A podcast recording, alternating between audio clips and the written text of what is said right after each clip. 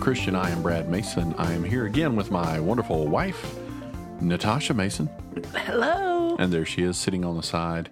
And we are back again with another episode of the Abnormal Christian. I want to thank you again for listening and continuing to come back to the podcast, even though we've been gone away for quite some time. Um, been very, very busy uh, here lately.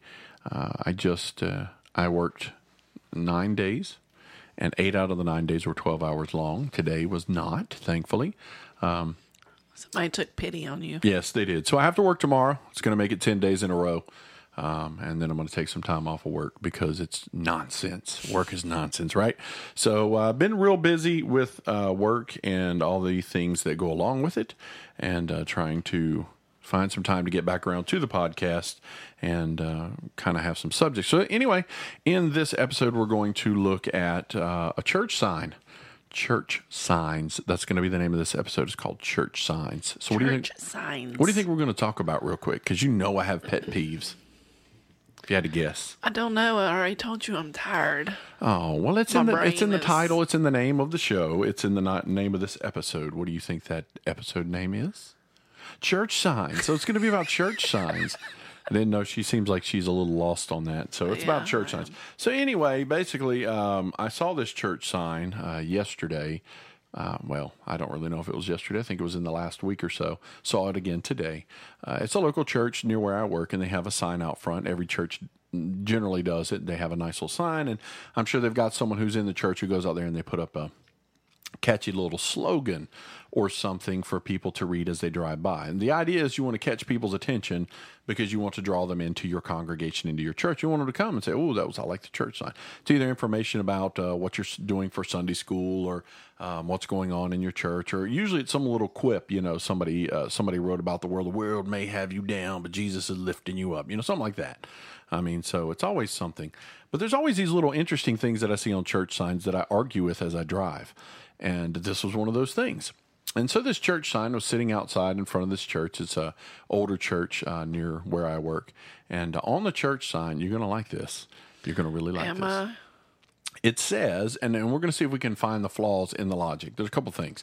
But anyway, it says, You are God's righteousness. You are God's right. That's all it says. It doesn't have a verse, it doesn't have anything else on it. All it says is, You are God's righteousness. Now, you know me, and you know how easily I get caught up into these things because I find them to be slightly aggravating. Um, and How so. we in any way God? Oh, look, you're going there. You see, you're going there. Immediately it went to your mind the same question that I would have. So, and maybe that's the, the maybe that's the position of the sign is to get people to question. I don't know. But I think there's a couple things that um, really bother me. There's the thing that really, there's one specific thing that really bothers me about what's on this church sign. Could you guess what that would be? It's at an intersection, and there's uh, it's at a, like a stoplight. So there's four ways. Cars are always coming and going. That is on the church sign out front of the church. What is it about what's on that church sign would aggravate me so desperately? All right, she's shaking her head. She Putting us at the center. that's true, putting us at the center, but there's something else beyond that. Go outside of it. Say it's not you're not a Christian. What if you're not a Christian and you pull up at that stoplight and you look across over there at that field and you see a sign that says a church and the sign says you are God's righteousness? Well, I'm not very righteous, so But if you're if you're a sinner, you're lost, you're not born again, you're not right with God, you're in a not very righteous. no. Why don't you just tell me what I'm supposed to be saying? Well, I'm trying to see if you you would get it. So it's the same idea that we talk about when, um, and it'll lead into another discussion too about worship. But it's the same idea of people coming together to worship, and you have Christians who are there, and you have lost people who are there. And the question I've asked before is: Should lost people be worshiping with Christians? Should they do they have a place to worship God beside a Christian? If you're a lost person, should you be worshiping?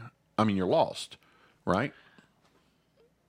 yes. So the question is, is when a lost person pulls up to the stoplight and they look across the field and they see a sign that says you are God's righteousness, does that anyway call them to repentance? No. Does it reinforce the idea? You're okay how you are. There you go. You're okay how you are. Now, if the church sign were to say Christians are God's righteousness, that would still be somewhat inaccurate. Um, but the simple fact that it says you are God's righteousness is is it's bothersome because for you know for me i'm just sitting here thinking you know i, I ride i go with my buddy to lunch sometimes and he's seeing this church sign and, and what he's you know i don't know where he's at really in his relationship with god Yes, you do.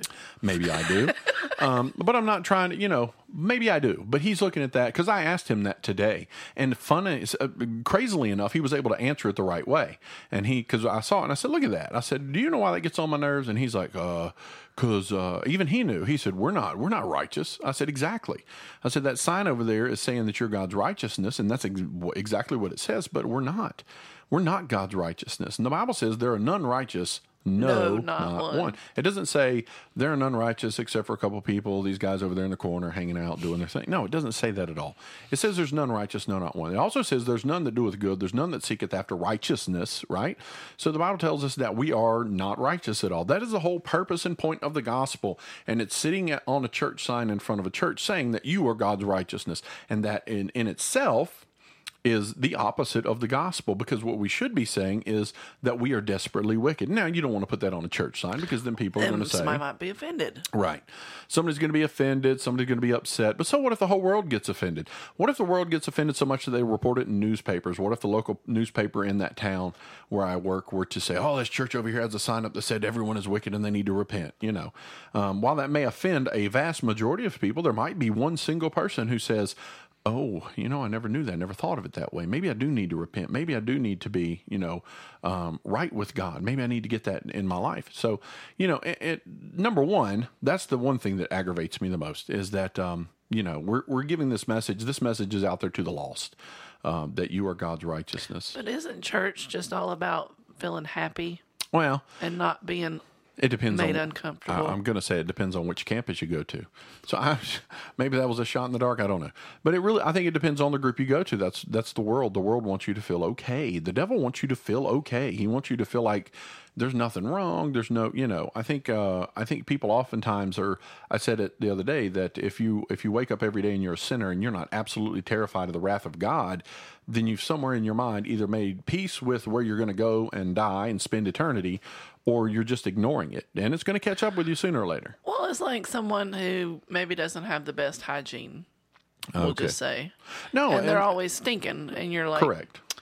Well, I know this is going to hurt their feelings, Right. but Well, I that's love the you analogy, enough you to know. tell you you are stinky. Right, and that's the you know this is the analogy I heard. Um, I think Ray Comfort maybe at one time had said that you know people like to say um, you know why does why do bad things happen to good people, and you know the answer was uh, well there's why why are there stinky people in the world? There's so much soap, you know, and the idea that if you don't apply it to your life, it, what difference does it make? You're going to stink. Um, so you know we consider now the second the second thing I would be aggravated with the sign about you are God's righteousness is because I don't believe it. Um, I believe that Jesus and the Scripture says He is God's righteousness imparted to us, um, imputed upon us, applied to us. You know we used to sing that old church hymn, um, "Washed in the blood," right? Washed in the blood. Um, may your sins be as uh, scarlet; they're white as snow. And I've been. Are you washed in the blood of the Lamb? It's a question we keep asking over and over. They're going to sing it now, um, and that's because God is is applying His righteousness to us. It's not that we ourselves have any righteousness of our own. Um, we are not, you know, we're we're absolutely completely undone in front of God and without righteousness. And to say that you are God's righteousness, no, that's not accurate. That's pretty sad and pitiful. It's not. Yeah, it's not accurate.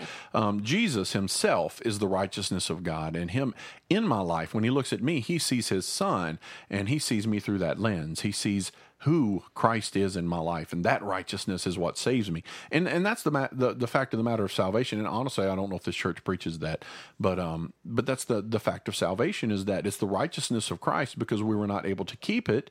We weren't able to keep the law. We weren't able to keep the commands of God. We're not able to keep those perfectly.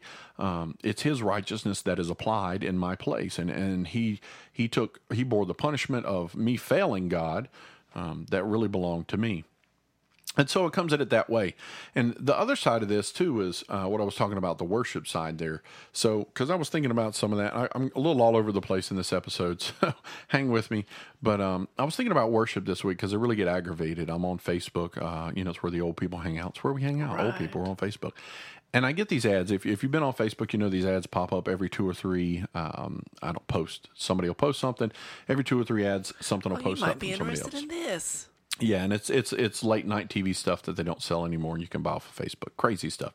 But there's always these things on there, and I guess because Facebook caters to your likes, they know what you read, they know what you watch. If you're doing it on Facebook, they know it.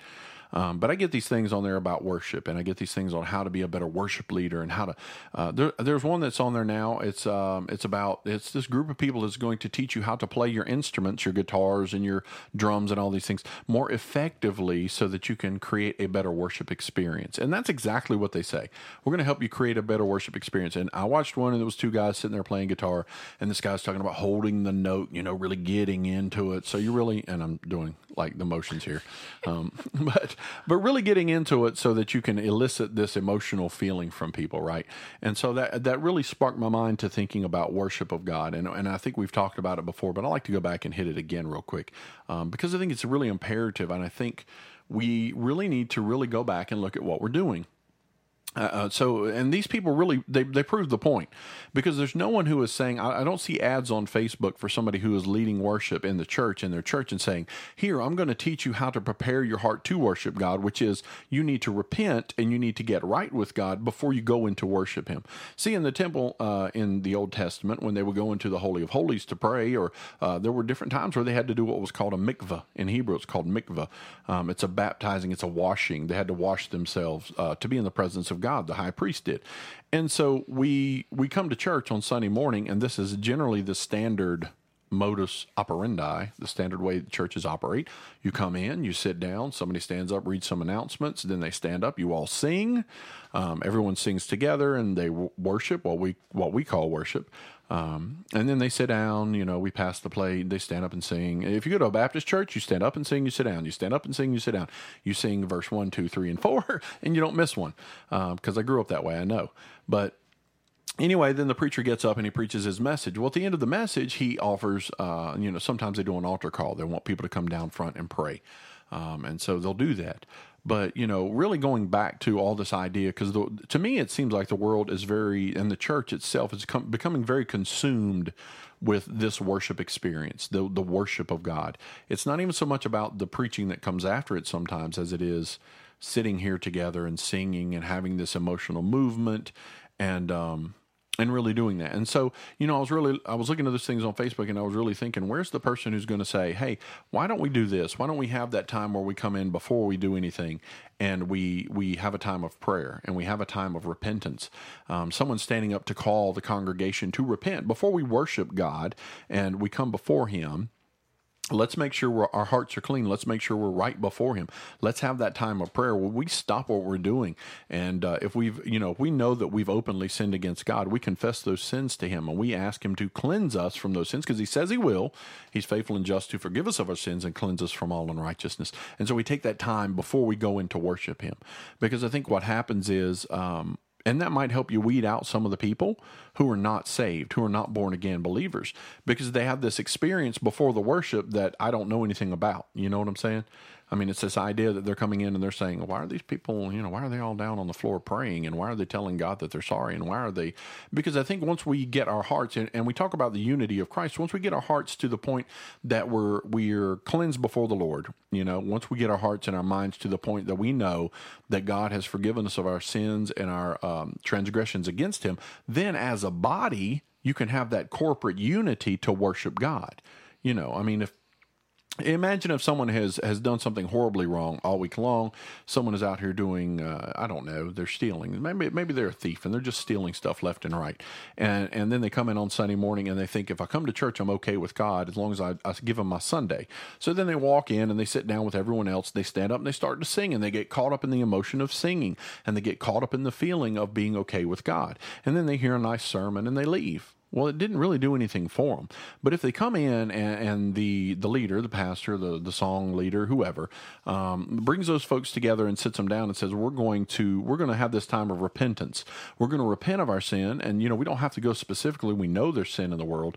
We're going to repent of that sin, and then we're going to spend some time worshiping God. I think that sets a different tone for that service than um, than what we currently do. And I think we're to me that's more opportunity to get the gospel out in front of people is to say that we've got to have this moment before we worship God of cleansing of our hearts because it's it's it's always interesting to know can come before him and he will forgive us of our sins.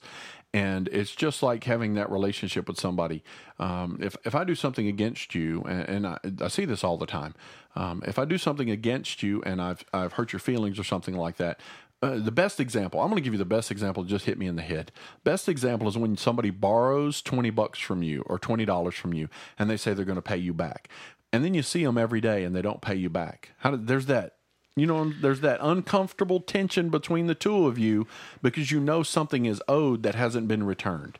And you know that they, they say they're going to, and you walk around with this, well, you know, and then it goes on for time. Say it goes on for more time, a week, two weeks, and then you're just kind of starting to be like, oh, well, they're never going to give me my money back. You know, I mean, there's that tension, right? And so I think there's that tension that we have between us and God that when we sin against Him, and it's not on His side because He's willing and able to forgive us of our sin, He's sitting there waiting to forgive us of our sin, but on our side, we we that pride that's in us says you know you don't have to you don't have to repent of that. That wasn't that big of a deal. You didn't you know i mean you didn't really do anything wrong. What does god expect? He knows you're a human. He knows you're going to fail. Um, so being able to have that time before you actually worship god makes i think it makes a big difference I think it can make a big difference in a church or a congregation and really change people's hearts. But also understanding, going back to the original point of this, is that um, Jesus is God's righteousness. he is He's the only righteousness that there is. He's the only thing that perfects us. It's not in our own strength or our, by our own doing. It's by Him and Him alone. Um, so you know that's church signs, and you know this is a short episode. Really, just wanted to hit that real quick. Um, if you have thoughts about that, go ahead and, and uh, email us at uh, theabnormalchristian at gmail.com. You can email us uh, there, or you can hit us up on Facebook or on any of the other places where we might still be. Yeah, uh, well, you might find us lurking. Yeah, we haven't we haven't been around uh, too much here lately, and uh, we might have an episode once every three months. I never know. Uh, it just really depends. We're Pray. Trying yeah, just pray for us uh, so that uh, God will kind of settle things down in our own lives and help us to get back to doing this. We really like doing it, um, and uh, we hope it's uh, beneficial for the Lord Himself. Uh, but we do appreciate you listening. We hope you continue to listen, and we just uh, pray that God will continually bless you in all that you do. All right, we'll talk to you later. Bye.